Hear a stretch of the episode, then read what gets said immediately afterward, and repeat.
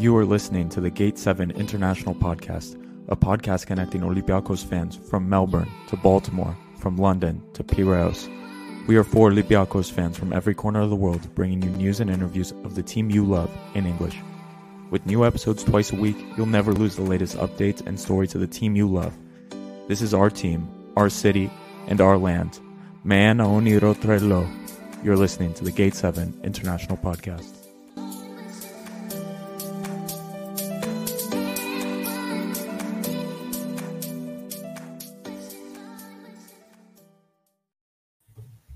Welcome, ladies and gentlemen, to another edition of the Gate 7 International Podcast. I'm your host, Adi, and we have a surprise appearance from one of our bloggers, Steve Goduru. Steve, how are you doing today? Well, you know, man, I'm good. I'm off the bench. I'm here to do nothing and then score a header. So just, just like Hassan, where before Hassan left on loan. Uh, happy to have you here, man. Happy to have you here. Uh, guys, if you haven't done it already, uh, please make sure you subscribe to the channel. If you haven't done it, like I said, just give us a like, give us a subscribe. The community continues to grow. We are trying to do really big things, and it is really important we get the community together, especially for some of these big European games coming up. We really want to have the Olympiacos community strong going into this game against Fenerbahce.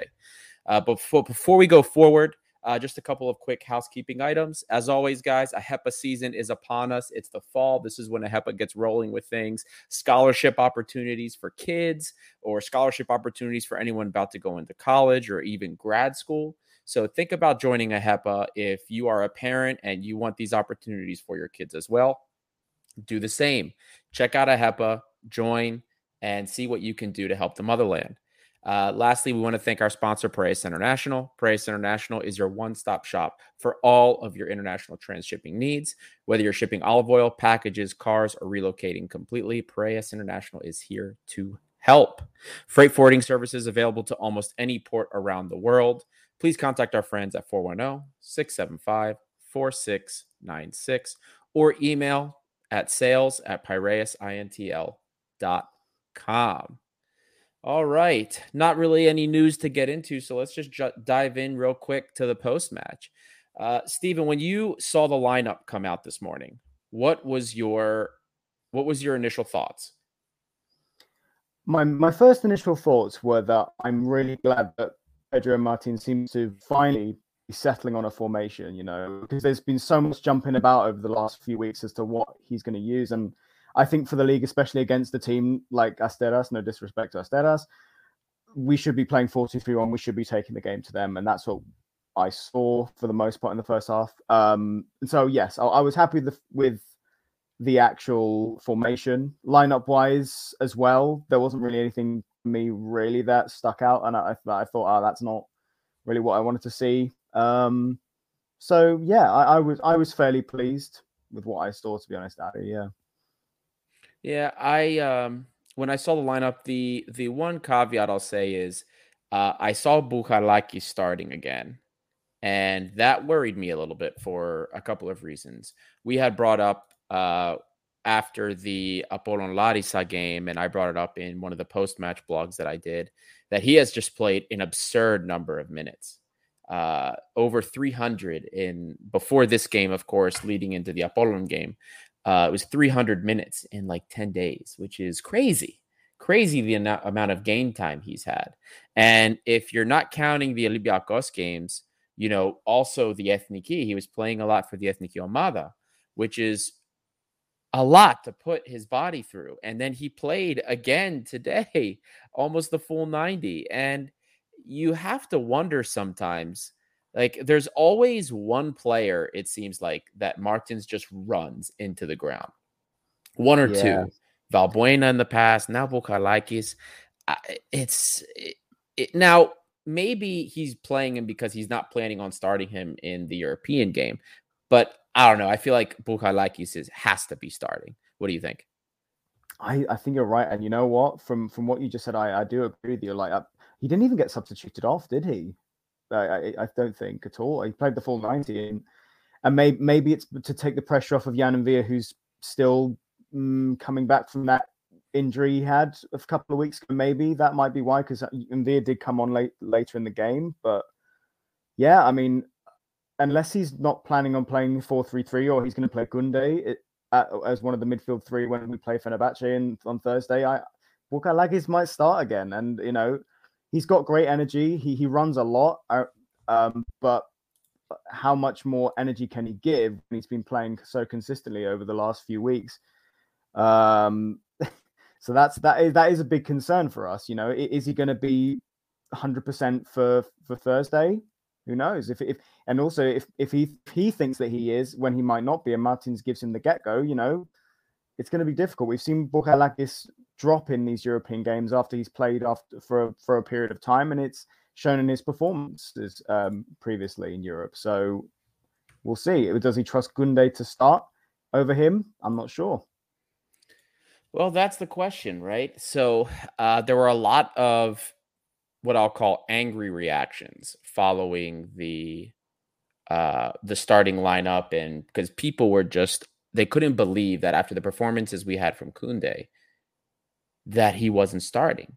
Now, again, I am going to believe, choose to believe that it's because Martins did not want to run Kunde into the ground, maybe, and he is going to be starting in Europe. But I am still very deeply worried and concerned that what we're going to see is Bouchalakis play again. He's going to start again in that Fenerbahce game. I don't know why. I just can't shake this feeling. And I am a little bit, I'm a little concerned about it uh, because he cap he was captain again today, and I just he feels like he's getting undroppable at this point. Uh, but you know, we'll we'll touch on that more later as maybe we look towards the Fenerbahce game. But aside from that, I was happy with the rest of the starting lineup. Obviously, Karbownik playing on the right, uh, mm-hmm. leaving people concerned about what's going on with that right side, what's going on with Lala, uh, Socrates Cisse uh, as the center back pairing. Uh, and then going forward, it was obviously going to be Masouras and uh, Baby Camara getting another start with Tiquinho mm-hmm. again and Onyekuru flanking on the left. So the game started off pretty well. I mean, we got the the goal decently early.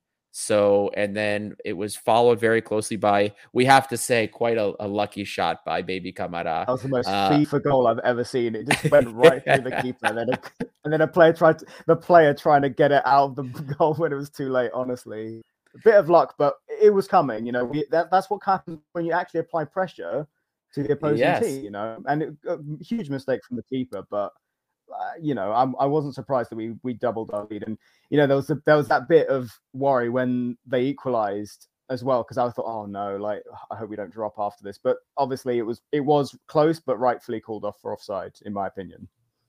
Yeah, no, I, it was. It was it was it was offsides. It was. I mean, you yeah. saw the bars. It actually was quite some space too. I mean, it it looked closer when you saw it happen, but then when they did the the VAR breakdown, there was actually quite some space. So they got the right call on that. But you're uh, you hit on a point that we bring up a lot, which is about the the the follow through or the the crashing of the goalkeeper. Uh, Tiquinho has brought that in spades I mean, he is relentless. He follows the ball wherever it goes. And Masouras was always one that followed that up as well. So if Tiquinho hadn't followed through, right, he wasn't following through in the box ahead of uh, Masouras's shot or ahead of Masouras receiving the ball from Ma- from Mady on the cross for the first goal. That goal doesn't happen. It doesn't. And yeah, it was I mean... it was that effort was rewarded and you love to see that. Oh yeah, for sure. I, I love that we have Masouras back. It just show, I know you guys touched on it last week, but I'm gonna say it again.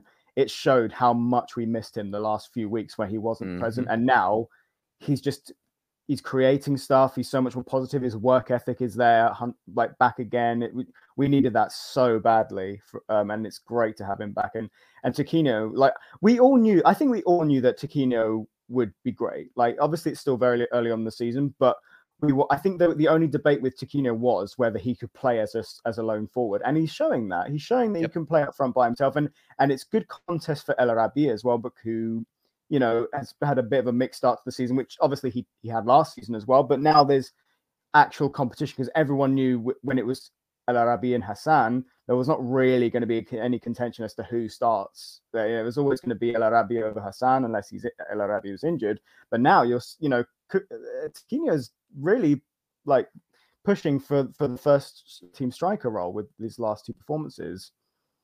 No, he really is. And I think in in our we'll say in our bubble, uh, none of us were concerned about Tiquinho. I mean, most of us, I think, agreed. But again, between between our our group here, we'll we'll call it our podcast blogger group. No one was really worried about Tiquinho. Uh, I did see that there were some people concerned. I mean, the the level we saw him playing at, I understood the fitness concerns, but we knew. I mean, this guy is looks like just a man playing with playing against boys. I mean, his sheer physical overpowering nature is crazy. You can't get this guy off the ball. It's it's wonderful to see. He is he's got this like animal like hunger for the ball and you love to see it. His shot placement's incredible. Uh, we we talked about it in the last game against uh, Apollon. I mean, sh- he actually placing shots or placing balls like there is intent. He has intent, unlike what you know. Not to not to disparage Hassan because Hassan did great work for us, but yeah, especially not we, while I'm on here. but you got but what frustrated is Hassan would just his goal was clearly just to make contact. And you could see because Hassan could get unlimited number of opportunities, and there were games where he just never nothing happened unless the goalie was off balance or what have you. Tiquinho not only makes contact, but there is intent. There is intent with his shots. Uh, we would never have landed Tiquinho if Martins hadn't coached him before. That's clear. Yeah. And he is definitely capable of being a lone striker. He showed that two games in a row. Oh yeah, definitely. And and also, you know, I guess this is also very early doors talk, but he's the heir to El Arabi, in my opinion. And, and get him at 30, like 30 for the Super League is a great age because he's still he doesn't entirely rely on pace. He, he it's just about his technique on the ball and his and his strike, and he's not going to lose that even if he even if we have him for what like two three years or whatever, you know. And then you know maybe longer term for Europe against higher caliber opposition, he's going to be important because he's a he's a high caliber player.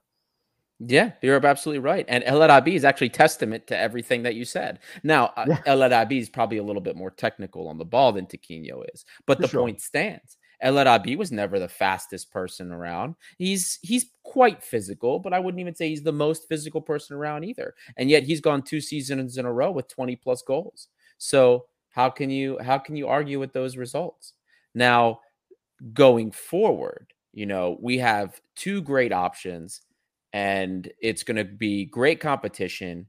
I, I I'm hoping that Martins is kind of settling in here with the the four two the four two three one, but there are still transitions in game to the four four two, and we saw that today. Now I wanted your take on another, um, we'll say a tactical change that Martins made. So we saw about it was after I think the second goal Martins made a switch. He took uh, Baby Camara out of the 10 role and swapped him with Masouras. Then Baby Camara was playing out on the wing, and Masouras was playing, we'll say the 10, but really he was playing as a second striker with his movement and the way the shape was on the field. What was your take on that? How did you feel about that? it's a weird one because we've never played with a proper, as far to my knowledge, we've never played with more like a, a false nine behind the four, like the striker, more like a four one four four one one formation. That's something I haven't seen before, and I think, I mean, it didn't kill our attack per se, but it, I don't think that is Masouras' natural position. Sure, M- Masouras has played as a number nine before, but on a very rare occasion, and that's when he's been the main man up top. Can he do that? I, I don't know. I mean, I guess these are the games where you want to try and test stuff, and that's that's where you can make the mistakes, uh, mistakes, especially when you're already two goals up. And I'm not going to lie, Asteras didn't really, really challenge us in attack, other than the goal that was ruled out for offside. So I guess it's okay to try stuff like that in these in these kind of fixtures when you're when you have a comfortable lead. But I I didn't think it was great. Um, and personally, I, I just think the fact that Martins over the last couple of weeks, like I said earlier, has simplified what he's been trying to do and has just gone back to the basics and we look so much better doing the basics. I think he should just try stick to that. Um, you know, 4-2-3-1, 4-3-3, maybe a, still a place for 3-4-3 against bigger clubs in Europe, but we're unlikely to face them at this stage in in the Europa League if we progress further, or if we go to the Conference League um, as a consolation. So I think that with Martins, he just needs to keep it simple, and if he wants to try the four four one the four four one one, I hope he doesn't do it against Fenerbahce because just keep Masouras on the out wide, man. Like don't play, just play Aguibou at the ten because and play him as a ten. Don't play, don't jiggle about in big games in the future, please. Just do it when we're done with the game we've won it already, but don't please, please don't do it against like a big club because that could be our undoing. Yeah, I we have actually seen Masouras play as a 10 before on this team. Uh, when we played against PAOK, when we beat PAOK uh, a few months ago, one nothing. He mm. scored the goal when he was playing in the 10 position. Uh, he played as a 10 against Asteras, or sorry, not against Asteras. Technically, I guess he was playing as like when we were doing the three four three as an attacking mid against yeah. Arsenal. Uh, but I'm not I'm not a huge fan of it either. Uh, there's a comment here. Masouras is ideal as a second striker. Honestly, with his work ethic and the mold of player that he has become, he's valuable pretty almost anywhere you put him. Uh, but when when you're looking for a 10, when you're looking for that engine of your offense or somebody that's going to help you create those opportunities, he's not a Fortounis, right? He's not he's not the person that's going to be looking those lanes open. Eh, he's more of the guy with the end product now. He's the effort, the crossing, uh, the guy getting shots on target. That's what he's good at. That's what he's valuable as. There's value there as a second striker, but I don't see the value as a number 10. Uh, but that's my personal take on the whole thing. But also, I think with the players at our disposal, I think we're still not quite ready to have that formation as a team because we don't have the creativity out wide to supplement the fact that we then have a lack of creativity in the where there would be a number 10 where there's now a, a false nine or and then you need your cent- your central midfielders like Camara who creates, but not to that extent. You need you need more creative output from him. You need the the fullbacks to then supplement with creativity, and that's still a bit of a hodgepodge right now. So it can it's possible, but then the rest of the team need to sort of compensate for that if we are it, to try that more consistently. Exactly, exactly. And then it also doesn't help when one of your wingers is not really giving you the output or the service that you expected. Uh, Henry Onyekuru had a disappointing match for me.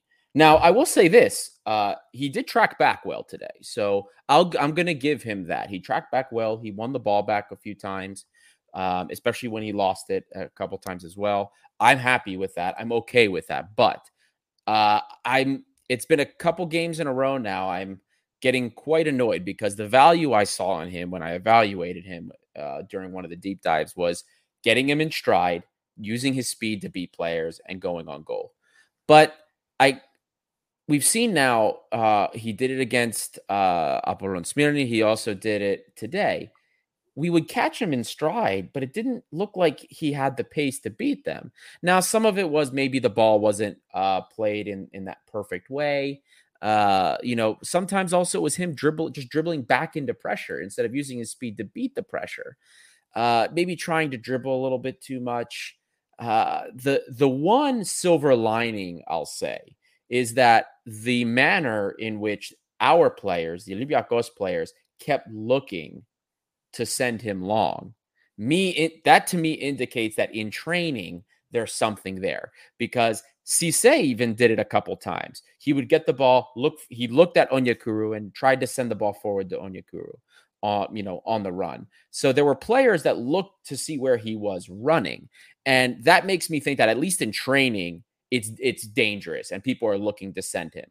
So maybe it just hasn't quite worked out yet. I also saw there was some frustration some of the body language between Onyekuru, Masouras, and Tiquinho. Uh, there were a couple breaks where it looked like uh, especially in this, uh, I think it was early in the second half when Onyekuru was on the break on the other side. He was on his left hand side still, but uh, on the other side of the field. And he was running forward, and both Masouras and uh, were yelling at him. He kind of oversteps, over dribbles, doesn't play the ball into them, and they got really upset with him. So that um, I th- I think that will work itself out. I'm still willing to give uh, Onyekuru more time, but so far I don't see a player that we should have spent nearly as much money as we did on him.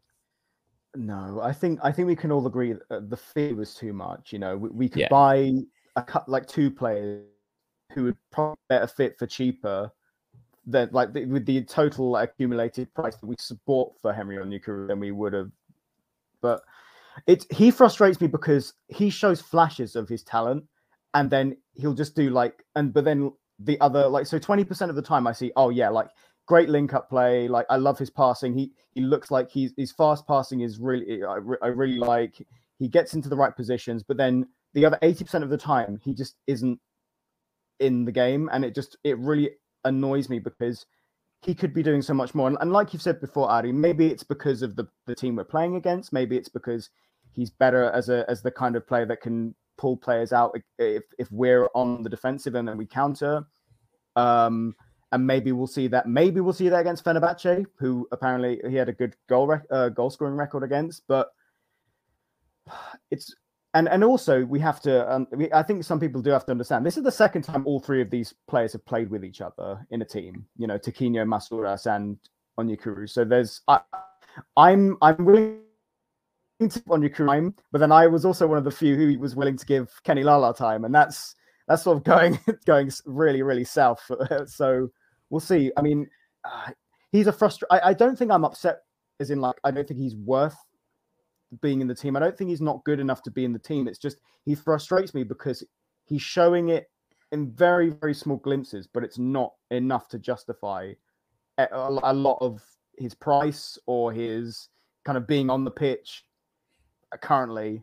Uh, we'll see. Well, there's, it's still very early, but I yeah, I I agree with you there, but I know I think that really a good test for Onyekuru is going to be in this game against Fenerbahce. You know, a team that's not going to be packing the bus on us, a team that's going to be playing us quite openly. I expect. So uh, that's that's I think we're going to see better from him there because I guarantee you, aside maybe from a couple of the derbies, all of these teams are going to be playing behind the ball against us. Henry Onyekuru is not going to be able to find that space behind the players that he likes. Uh, I actually thought his, when it came to his interplay today, I haven't ra- rated his interplay at all uh, because I think his touches can, can be quite heavy. But today I thought it was pretty good. He actually mm. was able to pass the ball back and forth quite well. Uh, it was more like what he was doing in those positions where he's supposed to be dangerous. That's where my that's where my issues were with him today. Uh, now uh, on the in the middle, more the middle of the park, uh, Baby Camara started the game off energetic as he always does, but you know the young players like him have this tendency to disappear from games or not really be able to take complete or control or hold of a game. And that you know that comes with you know that they grow out of that. As they get more experience they'll develop that uh, but the and the more we see of Baby Camara, you know, the energy is fantastic. But I am from the it's really early to be saying this, by the way. So I'm just gonna start off with that because I don't want people to think I don't rate him as a 10. I don't know if he yet at this point if he is capable of being the 10 this team needs, which is why we've seen Martins flex him out, or I should say, switch him onto the wing twice now. This has happened twice where he's done this. So Baby Camara is a very interesting player, very talented, very energetic, always offers us something when he comes onto the field. But uh, he, I at this point, I don't think he's the ten that we need, and I don't know who is. Is Rony Lopes finally going to show us the player that we hoped for? Is he going to be Can played as a it? 10? That's the question. Is Lopes going to be played as a 10? Uh, is he going to come on and actually show us anything? Because as far as I'm aware, as far as I'm concerned, he's shown me less and this yes. I might be. He's shown me less than even Onyekuru has, mm-hmm. and that's like saying something because Onyekuru has been drips and drabs. Lopes has been less than that, but then Le- I guess Lopes is, hasn't really had a proper start. He hasn't had a lot of a huge amount of time. I don't know what is how much time he's actually played in all competitions overall. I haven't checked that, but um, it's got to be. It's definitely less than Onyekuru has. Yeah. Um, and uh, and with Aguibou, like he's like you said, he's showing so much so many good things at such a young age. And I think, like you said, I'm less concerned about him hitting burnout in the 60th minute than someone like Onyekuru. Because when Onyekuru hits burnout in the 60th minute, I'm like, okay, you're a professional. You're at like a prime age. You shouldn't be doing that. Whereas Aguibou is like, okay, he's young. And then the yeah. another thing with Aguibou is that, or baby Camara, as, as Peter loves to call him, which I've started doing as well. Um, he has such a big comparison to make for Olympiacos fans because for us, the comparison is Fortounis, who's is just levels. Like he's on when Fortounis is at at the at his peak, he's levels above almost everyone else on the on on the pitch for for us, and so that's a big kind of shoes to fill. But he's doing it relatively well for now, you know. Yeah, I, I would definitely agree with that. And uh, uh, I, I, guess a comment that agrees with you a little bit, Steven, uh, from Lex here. Baby Camara reminds me of Baby Yoda. At some point mid-season, we will realize he has a name. Yes, uh, we will. It's just you know when you have two Camaras on the team, you have to distinguish the senior and the junior. You know, it's uh, if we're being realistic, Mady probably leaves, whether it's in the winter or the summer. He's going to be gone, uh, yeah. and then Baby Camara will be V Camara. You know, and that will change. I think Baby Camara is catching on though. Ever since we started putting it in all of our some of our social media posts about him, people have been jumping on the bandwagon. Uh, uh, baby Camara's Baby Camara. Look, listen, when he finally is no longer a teenager, maybe we'll call him by his name. But uh, yeah, for, for now, he, he still looks like a child. I mean, the kid looks like yeah, yeah. He, looks, he looks like really young. He looks how old really he? Like nineteen? Like he's, he's nineteen. 19. Yeah, yeah. He looks way younger than that. He looks really young. Uh, it's and it's hysterical. Uh, and and on Baby Camara, there were some post match comments from Mady, um, uh, saying that yes, uh, you know. Yeah. He he had uh, teachers in Guilherme and in and and now in Yann and M'Vila who have helped him and helped him develop helped him develop and he wants to be like that for baby Camara. So I, I I like that, and I think that's very nice. Uh, I can't imagine right now a better role model for baby Camara to have than Mady because Mady is has become a great player. We've had the privilege as fans of witnessing an elite player made. I mean, he came to us raw. We saw that there was something there and something, you know, that, that if it was worked on, if it was developed, this was really that diamond out of that coal or whatever it is they come out of that that you could really polish and make a wonderful gem. And Mady has become that. So I really think that, you know, hopefully I'm hoping that could be the same if he keeps his head on straight. Uh, we'll get something great out of him. Uh, now the midfield pairing, Stephen. This is, I guess, the uh, mm. Second to last bit of the uh, the the overall analysis. How did you feel about the the Mady Bouchalakis pairing today? it's it's always hard to judge against a team like Asteras, who you know, historic in the last season also have been one of the tougher teams, the best of the rest bunch. Whereas this season they've had a very poor start to the season, so it's always hard to assess. I don't think they were terrible today. Like they, I thought they functioned fine. I wouldn't want to see that in a against a one of the bigger Greek sides like PAOK, Panathinaikos, or AEK, certainly, or Aris, like certainly not. But like and especially not in Europe. There's there's no way that can fly in Europe. I mean, we saw that in Martin's first season that it wasn't that was not enough, especially because Guilherme was in and out of the squad, if I recall, um, in the first half, in the first part of uh, Martin's season. But um, yeah, that's I again, I think that was more just because Yann and M'Vila wasn't fully fit, and also he wants to save him properly for the Fenerbahce game where he will inevitably play. Um, yeah. Against against the smaller teams, it's not a a big deal. If they can do what they did today, I'm not too bothered, but I don't want to see that as like the definite midfield two if we're playing 43 1, because I don't think that gives you, and I don't think Bouchalakis is great, great professional, great captain, doesn't do what Yann M'Vila does, I don't think to the extent that M'Vila can uh, in that same position, which is why if I was to, if you were to pull my arm on it, I would want to see Mady and Yann and M'Vila as the midfield two, not not um Bouchalakis and and Camara. I don't think. Well, I think uh, our good friend Costa here, uh, fellow co-host who couldn't be here today. Uh, I will eat my shoes if Martins doesn't start Camara, uh, Camara Bouchalakis, and M'Vila on Thursday. Only doubt it's M'Vila. Don't want him to play with injection again. Yeah, this mm. is true, and this has been debated a lot. I've been seeing it on social media about uh, Yann M'Vila. And... I'll hold him to that. I'll remind him on Thursday if they're not playing together He's gonna. oh, he's got to eat it. Yeah, yeah, yeah, absolutely. Live stream, live stream. Costa Or- eating or- shoe. He makes a shoe. He makes shoes that like cake that looks like shoes, and then I'll take that. yeah, I'll yeah, take I'll it. take that. I'll Um, take that.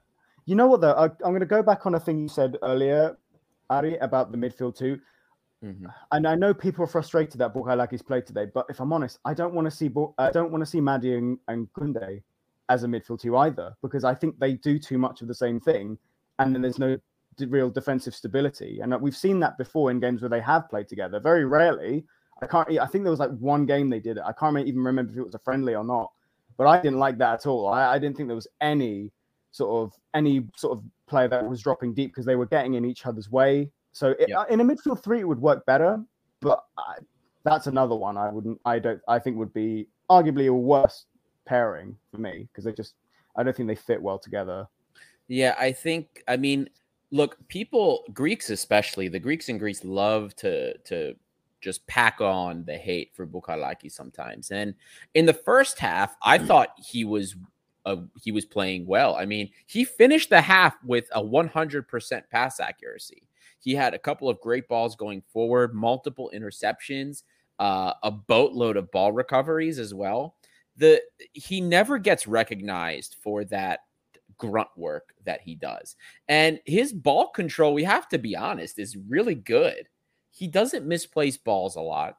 He has a, a one of the higher pat overall pass accuracies uh, on the team uh, in just in general, and he's he's very he's very solid distributing the ball, switching the field. We saw a couple of those nice long balls and switches uh, today. And that was something we always praised and valued Guilherme for, but yet we don't give the same, we don't give that same, how should I say, those same accolades to Bouchalakis, but we give him crap because once he'll he'll uh, di- he'll will, he'll lose the ball once in a while. I mean, he's got uh, an overall pass accuracy to start the season of almost 88%. And last season, it was about 88% as well. I mean, that's pretty good, guys. Near near 90% pass accuracy is pretty good if we're comparing midfielders. Uh, do you want it to be in the maybe in that low 90s? Okay, that's great. But I mean, we're talking about the level of player that we can actually obtain here.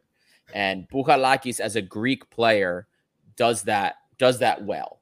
Now, he's not as dynamic and he's not going to be a guy like Mady that can take players on and be a playmaker and do all of it. That's not him. But we have found the niche that Bouchalakis is successful in.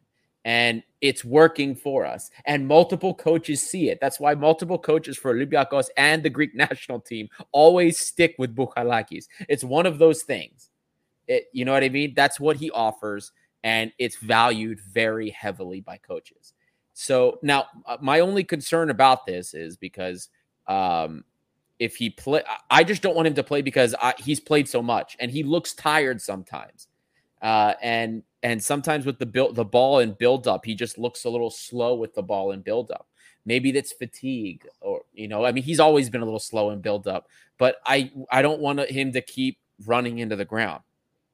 Super sub, maybe, but I would much rather see um a uh maybe a midfield three maybe a midfield three this week against Fenerbahce since our midfield's our strongest point. Uh if M'Vila can't play well then you have to go Kam- Camara Bouchalakis and Kunde if M'Vila can't play. But if M'Vila can play I'd rather see maybe Camara M'Vila and Kunde to give Bouchalakis a break. What do you think I agree. I think if it, just with regards to giving Bouchalakis a break, I think it'd be more than deserved. I mean, he won't want to. He won't want to be benched. He won't want to rest against in such a big game. You know, this is a huge game. In unfortunately, this huge game also has ties to not football related subject uh, topics, but that's besides the point. But um, yeah, he, he'll want to play regardless. It would be great to see Kunde start because I think it, a midfield three of, of those of those three players would be so dynamic. It would be so cool to watch. You know, Mady making the passes, Kunde running at people, Yann M'Vila doing what he does best. Um, and you know, I think with with Bogan getting crap from from Greeks in general, that's just such a Greek mentality thing for players. You see it all the time. Like one bad game for Ethniki or for their club, instantly they're a bad player, and that's just it's such a negative mentality to have because that doesn't ha- that happens sometimes with with foreign players too, but it, they don't get as much slack in like w- after one game. they'll maybe if they are bad for a long for a, a, more extended period of time, then they're like, okay, this guy he doesn't he's not good enough for the club, he has to go. But with a Greek player, one bad game and that's they're like they're suddenly they can't play football anymore. You know, they yeah yeah can play better than them or you know whatever. Yeah, exactly. I, I've I've never thought that the that the hate that Bouchalakis gets is fair for especially considering the job that that he's done for this club. Um, obviously, I will continue to be. I thought Kunde should be rewarded for those appearances, but I'm going to sure. hold judgment on that until we see what happens on Thursday. If Kunde does not start on Thursday, then I'm going to be concerned as to why we are running Bouchalakis into the ground uh, because it just doesn't make sense. And Kunde has been a rock star the last couple of games. He has looked incredible. Uh, I I posted a lot of the the statistics and data related to Kunde's work in the previous two blogs that I did. Uh, the uh, one you know detailing that Kunde effect, what he does, what he offers when he's on the field, how our press changes, how it is improved when he's on there, because the guy just looks like he can run all day and he just runs on players all the time. And then you had Tiquinho into the mix, who's of a similar vein, who just is hungry for the ball and pressures everything. It does wonders, wonders, wonders for our game, for our press. Uh, and especially it's something in Greece, it's invaluable, especially against these smaller teams. Now, against Fenerbahce, I think this team has to take a different approach because Fenerbahce is a better team than what we're used to playing. Uh, you could make the argument that they're better than most of the other teams in Greece, uh, including some of the big five. They have some players on there, uh, some very, very good players that some people might uh, remember. Uh, maybe one that isn't as good as he used to be, but still should not be underestimated. A one Mesut Ozil.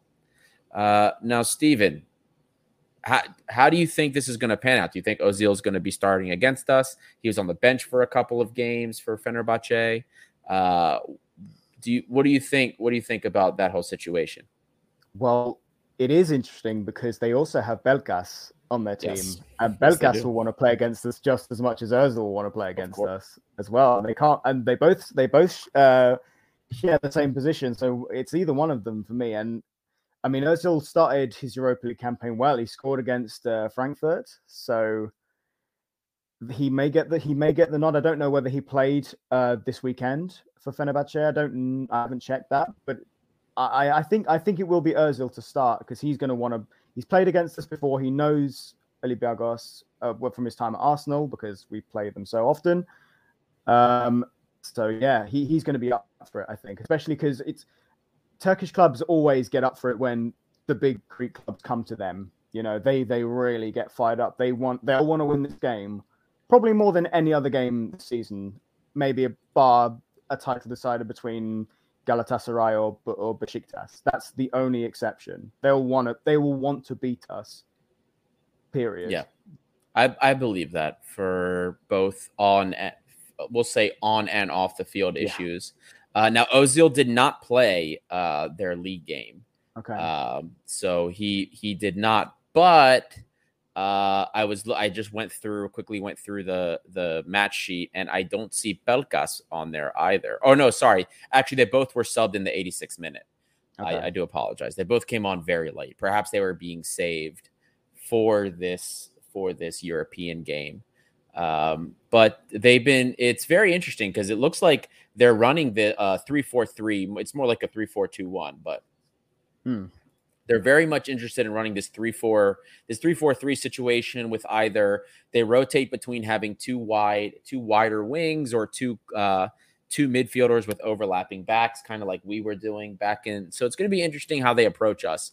Uh, but I think for sure this is a game where we need to dominate the midfield. And given the skill that we have available, where our strengths lie, our strength is not in our wing play. Our, our wing play, I think, is one of our weakest. Aside from maybe a player like Masouras, I think we need to rely on our strength in our midfielders, which are the core and the backbone of this team right now.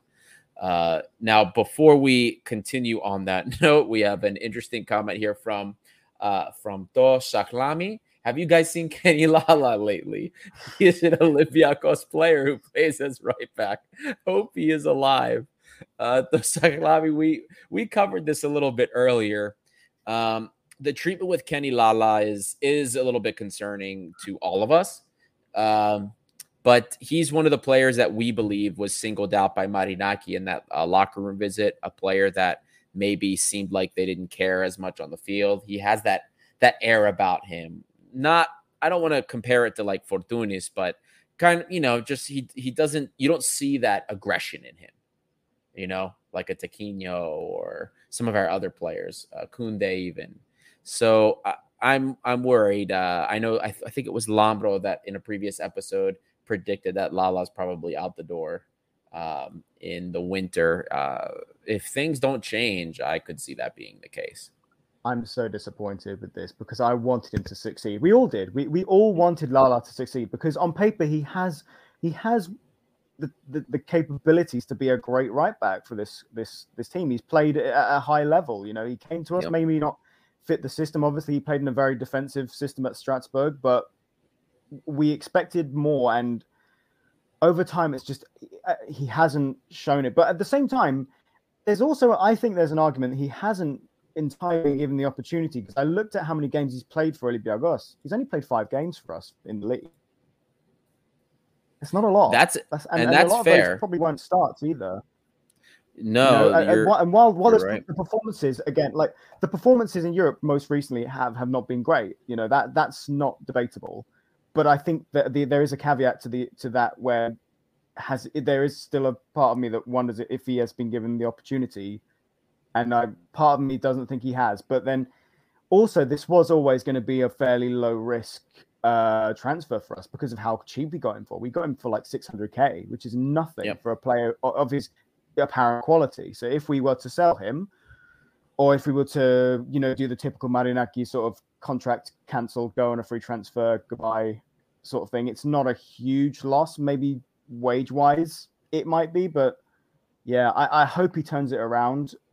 But it's every with every week he doesn't play and is not even on the bench or and whatnot, it's starting to become a bit more bleak and apparent as to what the club are gonna in terms of the direction they're gonna take with Lala and that's that's yeah. just a shame. That's a shame because he's a good enough player to play for us, but it's just not worked out as for, from this point, and I hope it changes. I I, I do agree with you there. I think uh, what the I'll, I'll say the opinion that the opinions that I've seen on social media, uh, various also Greek outlets, is that um, he was given enough of a chance over the summer uh, you know, he did play, he did start, I think, uh, both games against uh, Neftchi Baku. Um, he started, uh, or no, he started one game against Neftchi.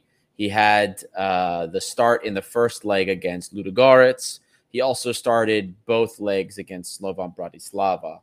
And a lot of those performances, most people uh, were not, we'll say they weren't impressed uh, with those performances. And I think that's where that's coming from.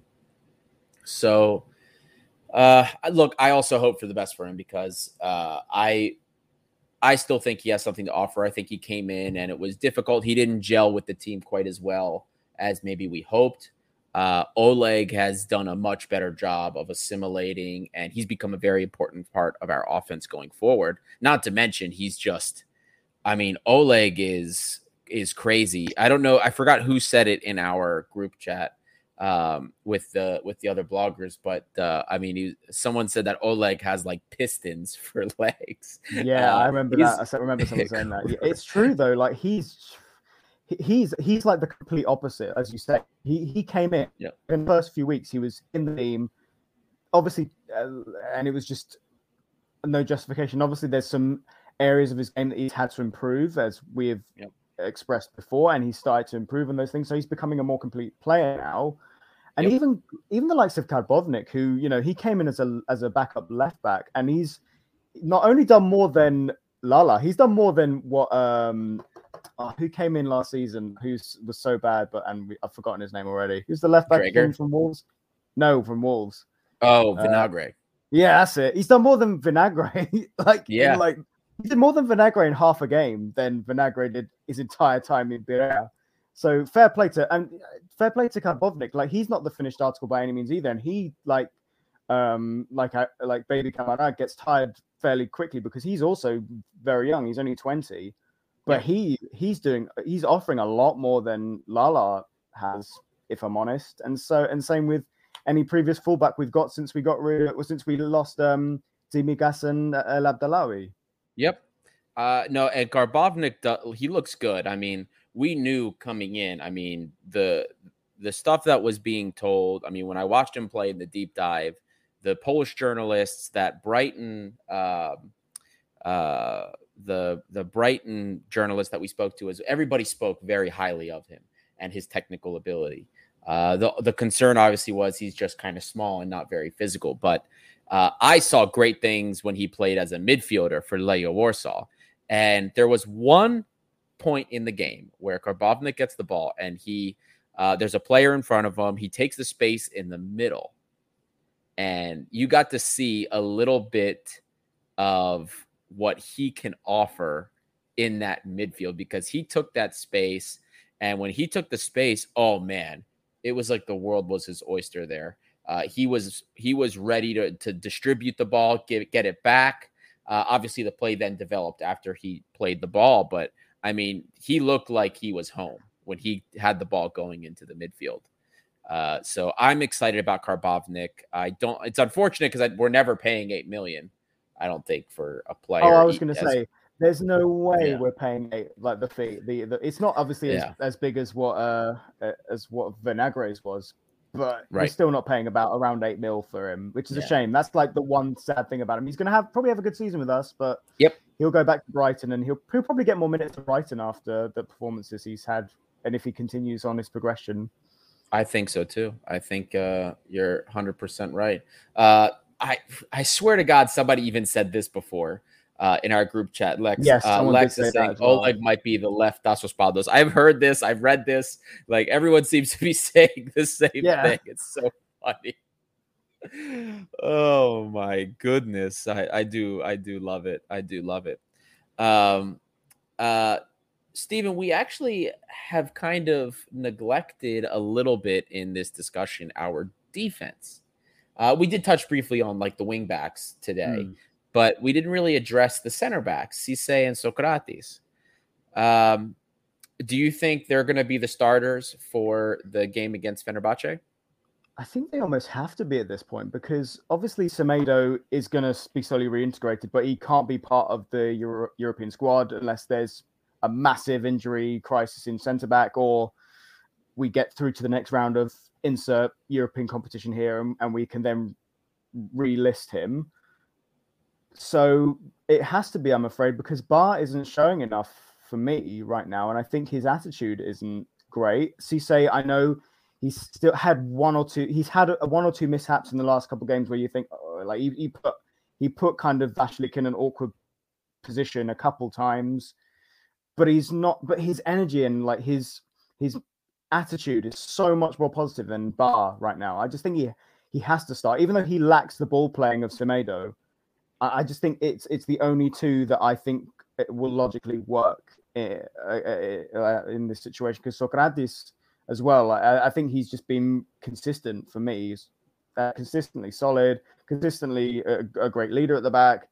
Um, so while, while I would po- prefer Semedo to be there, as just based on his, you know, his technique and what he can do, despite his performances prior to him being annexed from the team for a period due to what has happened uh, outside of football, it has to be Cisse and and um, Sokratis for me. I am right there with you. I think they're the ones that are developing the chemistry, but I want to diverge here. On you brought up mm. the attitude with Ba, the issues with Ba.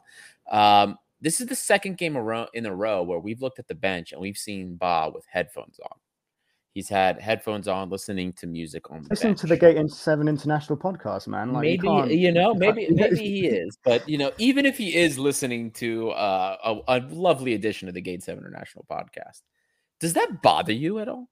Does this bother you seeing a player on the bench with headphones? Because I'm gonna be honest with you, when I was playing at any level, whether I was playing, uh, you know, in the Olympic development program for my Region One team, uh, for my high school team, if any one of us was caught doing that, if any one of us had headphones in on the bench and we weren't listening, or you know, w- that would have been oh, I can't imagine how many laps I would have had to run or what I would have had to do after the game, push ups, you name it. So what do you what do you make of that? I mean, is this just is this just one of those things? He's a player, maybe that's his process, and he's done this this whole time. We're just noticing it now, or is this something concerning for you?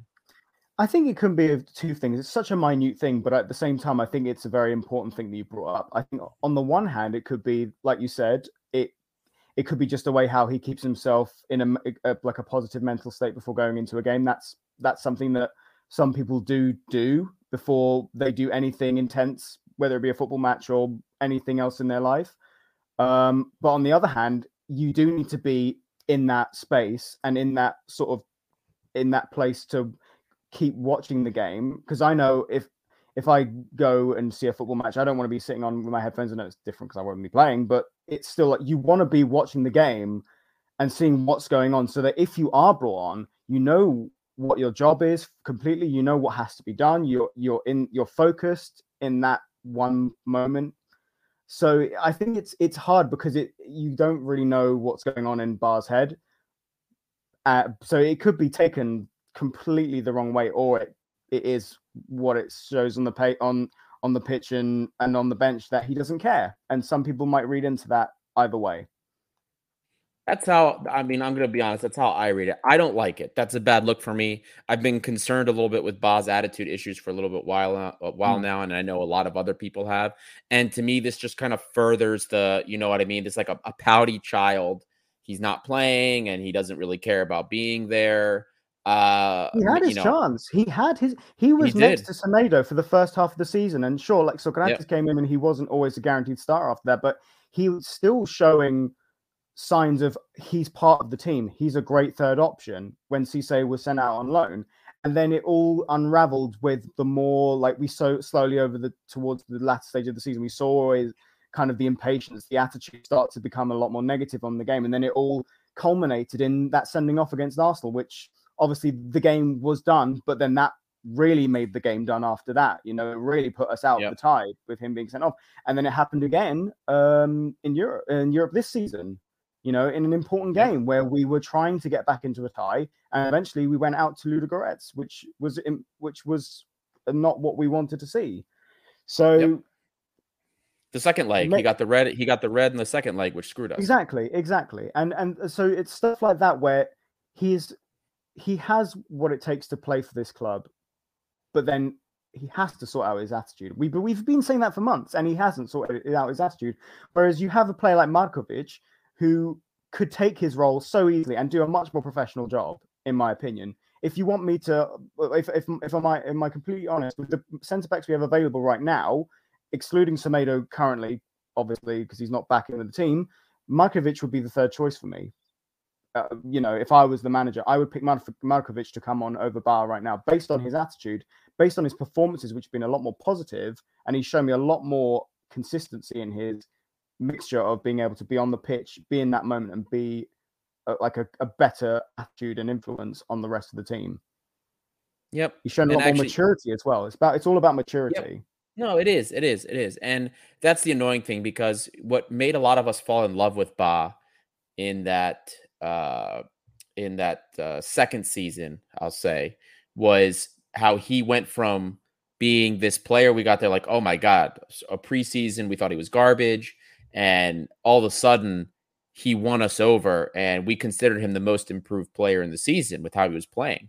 And then we saw what happened last year, but you know what? He was working hard, he was doing things. We thought the Arsenal game was, you know what, it happened, he was crying, but then he never learned mm-hmm. from that mistake. He never learned from it. And those his head got a, bit, a little bit above himself. He made those comments that he was ready to play in the Premier League, things like that uh, that he won everything there is to win in Greece. And I'm sorry, look, you were get you're getting good, but you're not there yet. And yeah. I want to see I want to see that hardworking Bob back. I want to see that player come back that had an axe to grind, putting the work in and showing it on the field. That's what I want to see. He does that. He becomes the number one center back for us again. Uh, on the Markovic thing, that bothered me. I was really mm-hmm. annoyed mm. that we saw Avraam playing and not, you know, and that Mark, you know, the spot was relinquished uh, and Markovic doesn't get a spot in the roster because of Avraam. That bothers me a lot because that's the wrong I mentality. Because look, uh, yeah, Avraam is going to be a great influence on the squad as a whole uh, in training yes. and, and such. And you know, he, he knows the club inside out. He's been there for years, etc., etc. But is he going to deliver every single week at his age? No. I mean, it's because he scored that great header against against Alice in the friendly. Maybe that's one of the fourth like centre back role. I don't know. Yep. Um, but yeah, that that too, because I I do think Avraam should really just be the sort of fifth choice, maybe playing the cup against a second tier side or a lower Super League side, and then we have or, uh, uh like next to Markovic or Ba, whatever, if at all, and then Markovic is the definite right. You're playing consistently in the league, maybe yep. come in for a cameo in Europe, depending on the result or where where the game's going. That's that's yep. kind of what I would like to see more. Um, Martins, as we know, is hard to impress, hard to sort of change his tune with players and where they play and how often they play. And Markovic just has to, I guess, do more of what he's doing in training, and hopefully he gets a chance. It's difficult under Martins, who's very rigid in in who he likes to play. Yep, you are 100% right about that, Stephen. Well, we're coming up on about an hour here uh, since we started. Uh, it's about time we get into it. Man of the match coach's grade. Stephen, go ahead. Give us your man of the match and give your grade for Martins. Man of the match is probably Tiquinho for me. Again, like he he got the goal, was great in terms of the attack in general. I can't really think of anyone else who would get it over him. Like maybe Masouras is in in the in light for it as well. Yeah, I think I think for me it's Tiquinho. I'll give it to Tiquinho. Uh, yeah, Tiquinho even could have had a second goal. Yeah, um, when he had the ball right in right in front, but he took that little extra touch instead of maybe taking the shot, and the and the Asteras defender closed him down a little bit. Um, I just to be different, I'm actually going to give it to Mady. Uh, Mady did play the ball in uh, for you know that the initial ball that led to the goal. He mm. had a couple of decent plays as well following that.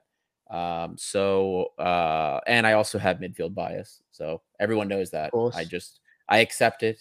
I I'm very honest about it. It's just a shame Fortounis isn't there because I would just give it to Fortounis just for being. Oh yeah, absolutely. There, of course, I usually that was uh that was definitely who probably I would have given it to as well. So, and what's your coach's grade for Martins?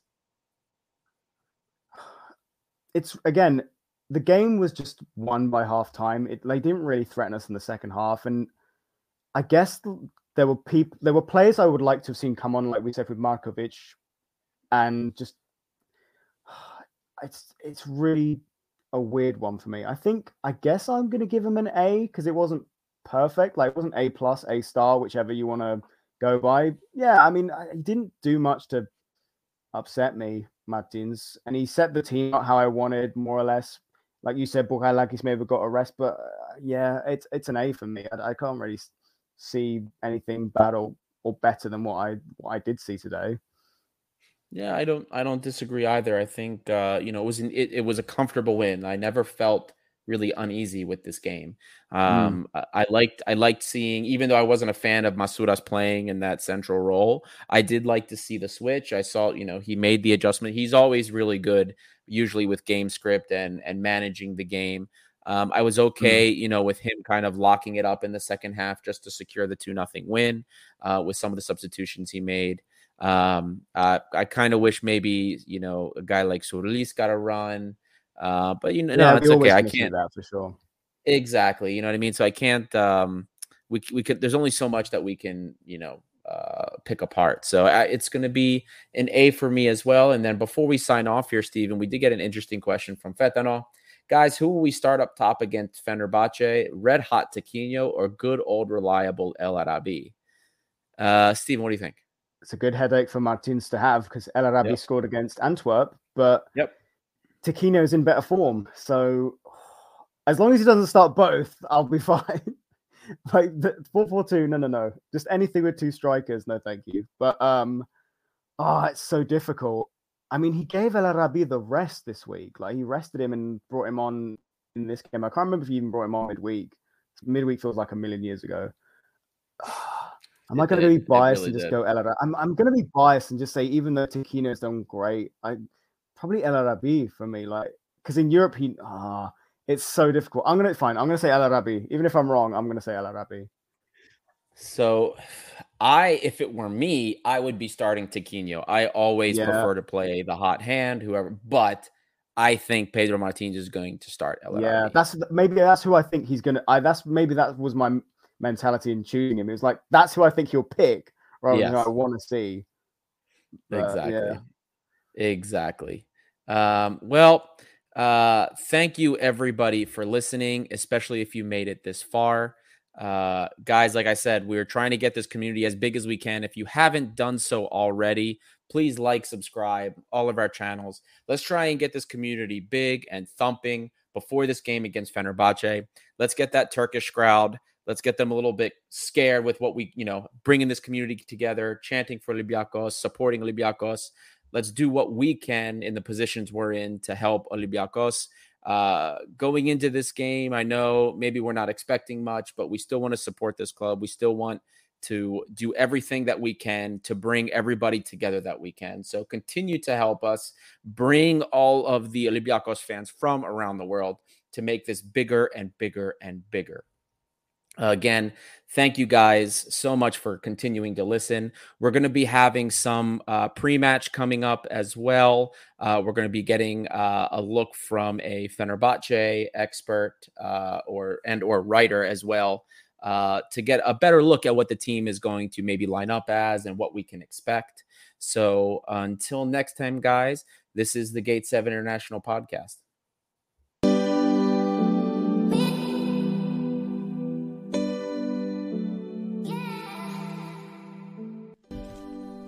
You just listened to an episode of the Gate 7 International Podcast, a podcast connecting Olympiacos fans from Brussels to Tokyo, from Toronto to Geneva. We are four Olympiacos fans from every corner of the world, bringing you news and interviews of the team you love in English. With new episodes twice a week, you will never miss out on the latest updates and stories of the team you love. If you liked what you heard, make sure to follow us on social media at Gate7INTL give us a subscribe on YouTube, or even leave a review on all our podcast channels. Until next time, this is our team, our city, and our story. Θρύλος είσαι. Στο μυαλό κάτι μαγικό.